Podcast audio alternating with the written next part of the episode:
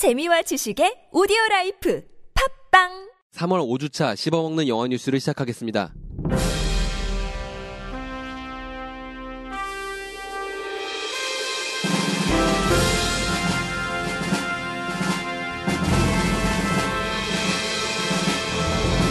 세월호 참사 다큐멘터리 업사이드 다운이 보스턴 국제영화제에 초청되었습니다. 봉준호 감독의 신작 옥자가 곧 촬영에 들어갑니다. 부산시와 부산국제영화제의 싸움이 커져가고 있습니다. 안녕하십니까. 저는 세이주입니다. 안녕하세요. MC 한세입니다. 안녕하세요. 안나입니다.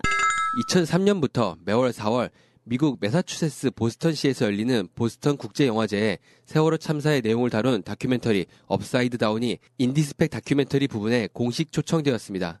매년 전 세계에서 80에서 90편의 독립영화들이 초청되고 있으며 올해는 75편의 작품이 선정되었고 한국 영화 중에 유일하게 업사이드 다운이 초청되었습니다. 업사이드 다운은 각계 전문가 16명이 등장해 한국 사회의 구조적인 문제점과 병폐에 대해 여과없이 말하는 작품으로 앞서 국내에서 제7회 DMZ 국제 다큐멘터리 영화제와 제4회 대구 인권영화제 그리고 제18회 강릉 인권영화제 제15회 전북 독립영화제에 초청되었으며 해외 초청은 이번이 처음입니다. 개봉은 4월 14일에 할 예정입니다. 네. 소위 이제 어떤 분들이 그 우리 아이들이 나라의 자긍심을 잃을까봐 네. 하지 말라는 그런 내용을 막 담고 있는 그런 다큐멘터리군요. 그렇죠. 어디서 개봉을 한다는 건가요? 지금 우리나라에서 개봉하겠죠. 네, 우리나라에서 개봉이 4월 14일 예정인데요. 어디서 할지는 모르겠네요.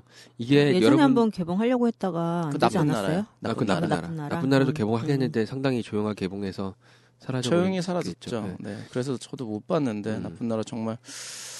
그 개봉관이 있긴 있었죠. 네, 네, 거의 뭐 없다시피 할 정도로 저희가 이거를 할 나쁜 나라라는 다큐멘터리 영화를 할지 안 할지에 대해서 저기 2주 동안 네, 맞아요. 치열하게 얘기를 하다가 끝내는 못하게 됐잖아요. 개봉 연기돼 버리면서 이 다큐멘터리 작품이라는 게 뭐 어쨌든 사실을 어떤 감독의 개인적인 의견을 합쳐서 네 이렇게 내는 작품이 다큐멘터리잖아요. 그래서 아무래도 다큐멘터리 작품을 저희가 소개해드리는 게 조금 뭐라 그럴까 좀 무거울 것 같기도 하고 해서 그랬는데 일단 업사이드 다운은 나쁜 나라하고는 조금 좀 다른 내용이죠. 다른 네. 내용을 담고 있겠죠. 나쁜 나라는 피해가 유가족들의 그쵸, 그 사람들의 입장에서 예, 그 사람들 입장에서 하는 얘기였고 이거는 한국 사회 전체적인 구조적인 네. 문제점이나 병폐라든가 뭐 그런 것들을 초점을 맞춘 것 같아요. 좀 다른 내용인 거죠. 그 다이빙 벨도 그렇고 전부 다 같은 사건을 다루지만 전부 다 다른 관점에서 다르게 보여주는 내용들이라. 그럼 국제영화제에 초청이 된 건 된 거고 네.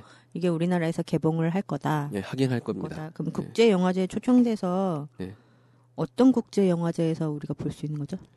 보스턴시에 사시는 분들이 계시면 네. 미국에 사시거나 보스턴시 가까운 곳에 사시거나 보스턴시에 사시면 보스턴 국제영화제를 한대요. 근데 거기 가서 보시는데 우리는 가기 힘들죠. 거기 있어야 볼 수 있는 거네요. 그렇죠. 우리는 가기 힘들죠. 저는 좀 약간 딴 얘기인데 세월호에 관련된 공익광고? 공익광고라고 해야 되나 이걸? 이런 것 좀 인상 깊은 거 하나 본 적이 있는데 어떤 건가요? 이제 어떤 여자분 그러니까 부모 되는 세월호에 딱 세월호 정도는 아니지만 어쨌든 어쩐 부모들 여자분 둘이서 네. 대화를 하고 있어요. 그러다가 한 분이 세월호 이제 그거 좀 이제 그만해야 되지 않냐 뭐 이런 얘기를 막 해요. 그래갖고 너는 네 딸이 그렇게 되면 너는 그렇게 그냥 지울 수 있어? 뭐 그냥 그렇게 가만히 있을 거야? 그러니까 멈칫하더니 한 말은 있으니까 그래 나는 저기 국민 정서도 있고 뭐 여러 뭐 이런 식으로 해갖고 뭐 그럴 거야라고 했는데 그 딸아이가 옆에 있었던 거예요. 갖고 니네 엄마는 네가 죽어도 그럴 거래.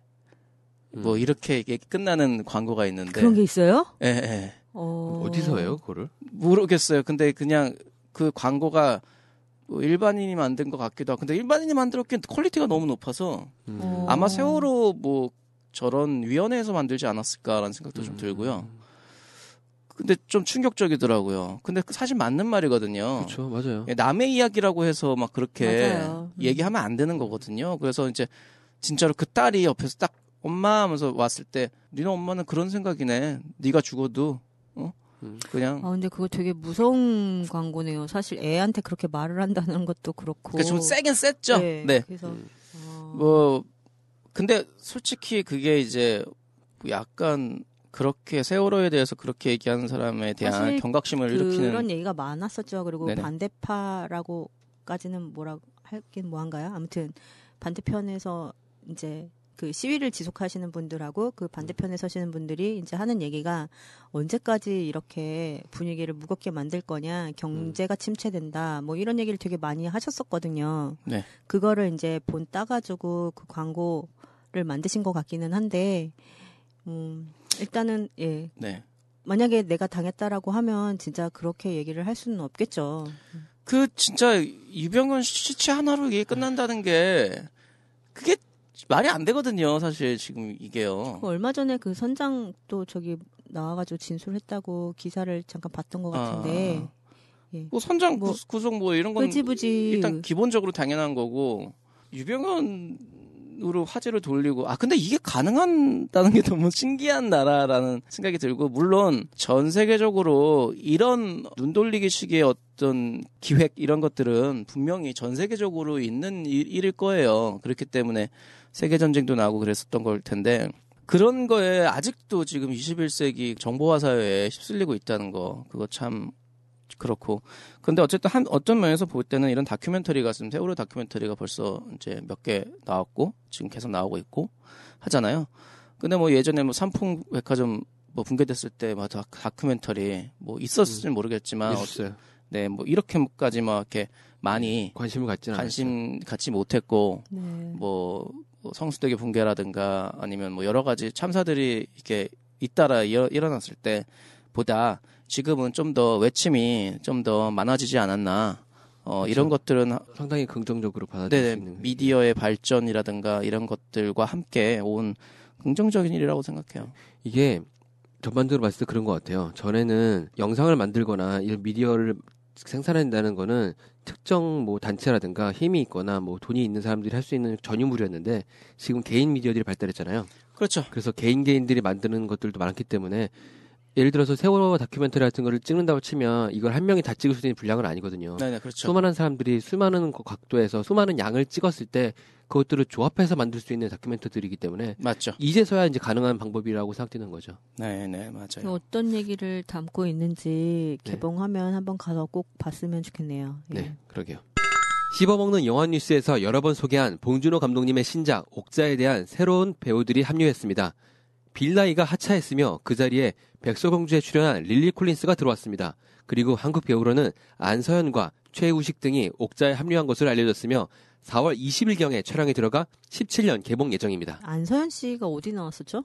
안서현 씨가 이번에 새로 뽑히신 것 같아요. 아 그래요? 예. 예, 낯선 이름이라서. 예. 예. 최우식 씨는 여러 번 나오신 분이라고 하더라고요.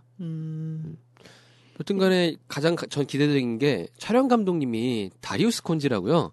미드나잇 인 파리와 팬인룸, 로마 위드 러브 뭐 이런 것들을 촬영도 하고, 그리고 12년에 칸에서 황금 종려상을 받은 사람이 있어요. 아~ 그러니까 뭐랄까 정말 촬영에서는 최고 수준에 있는 감독님이 촬영 감독으로 들어간 거거든요. 영상은 장난 아닐 것 같아요. 근데 지금 필모그래피를 보니까 굉장히 로맨틱한 그런 영화들이 많은 것 같은데, 그런 것도 있고 페미님 같은 경우도 완전 스릴러예요. 아 그래요? 네. 아. 봉준호 감독님이 섬세하게 잘 다루는 감독으로 유명하잖아요. 봉태일이라는 네. 별명이 있을 정도인데, 살인의 추억 같은 경우는 술집에서 이제 술 마시고 두 명이 싸우다가 한 명이 일어나고 이런 장면들이 있어요. 근데 그거를 롱테이크로 계속 밀고 들어가면서 카메라를 찍은 장면들이 있어요. 이게 정말 역사에 깊을 정도의 명장면 중 하나인데 네. 그런 것들을 이제 이 다리우스 콘지가 찍는다고 하면 어떻게 나올지가 정말 기대돼요. 저는 아직도 이 옥자는 얘기를 많이 듣기는 했는데 이 내용이 정말 어떻게 나올지가 진짜 궁금하거든요. 옥자가 사람 이름이 아니고 괴물 이름이라고 네, 하니까요. 사람이 네. 아니라고 하니까. 아마 안서현 씨가 이제 옥자를 처음 만나는 주인공의 어린아이 역할을 하지 않을까. 그리고 나서 이제 컸을 때는 또 다른 사람이 맞고 뭐 그렇게 되겠죠. 근데 옥자잖아요.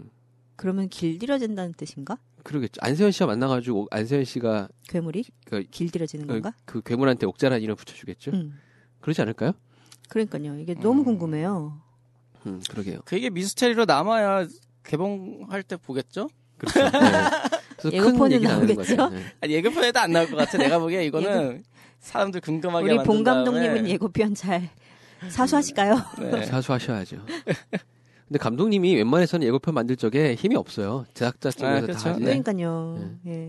지난 20회 부산국제 영화제에서 다이빙 베리아는 세월호 다큐 영화가 상영된 것을 부산시가 압력을 가해 이용관 집행위원장을 쫓아내고 지원 예산을 40% 삭감하는 등 만행을 저지른 행위가 이어지자 박찬욱, 봉준호, 최동훈, 류승환, 임권택 등 국내 유명 감독들과 구로자와 아키라, 고레에다, 히로카즈, 치카모토 시냐, 수프리오센, 앤서니 첸, 유니 하디 등 해외 유명 감독님들과 그리고 베니스, 칸, 베를린, 토론토 등 국제영화제들에서 부산영화제에 대한 지지한다는 성명을 발표했습니다.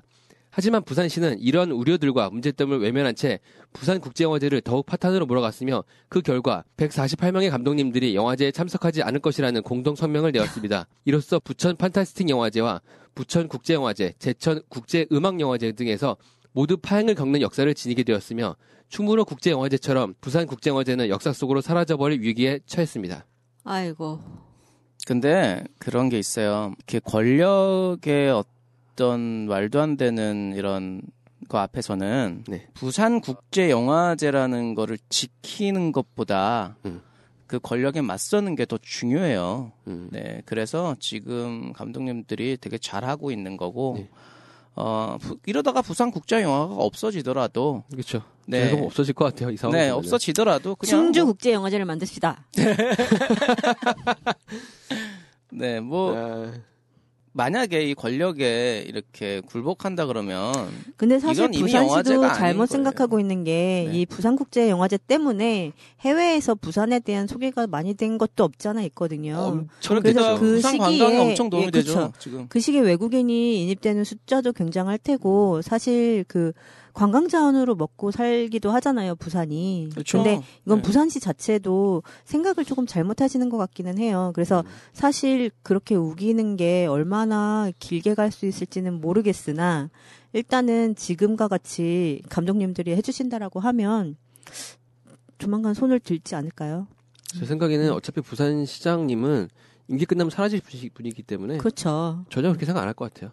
그러니까 그분은 이제 사라지고 다음 사람이 와서 또 수습을 해야 될 거 아니에요. 그렇죠. 그 생각을 안 하겠죠. 오겠죠. 그 수습을 할 때는 후회하면서 이제 또 다시 손을 내밀겠죠. 어떻게 보면 아직까지 권력 구조가 그냥 윗분들이 얘기하면 아랫사람들은 그냥 따를 수밖에 없는 그런 구조. 우리나라는 아직까지 민주주의가 아닌 것 같아요. 아예 우리나라는 민주주의 아니죠. 네.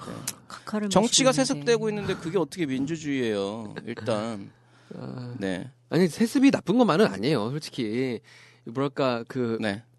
세종대왕도 세습으로 나타나는 왕이잖아요. 네 모든 왕이 나쁘진 않아. 근데 아 그러니까 세습이 그러니까 거꾸로 세습이었을 때 근데 정상적인 아닌 사람이 있는 거죠. 그쵸, 정상인. 네. 자 여기서 거기까지 또 계속 얘기를 하면 얘기가 너무 길어질 것 같고요. 지금 부산국제영화제가 몇 회까지 했죠? 지금 20회까지 했고요. 올해 하면 21회인데 21회를 제가 생각에는 정말 소규모로 열거나 아니면 안 할 것 같아요. 감독님 참석 아무도 안 하는데. 아니, 왜냐면 지금 권력자들은 이럴 수 있어요. 뭐 148명 안 온다고? 아, 그래도 해. 오는 애들이 있어.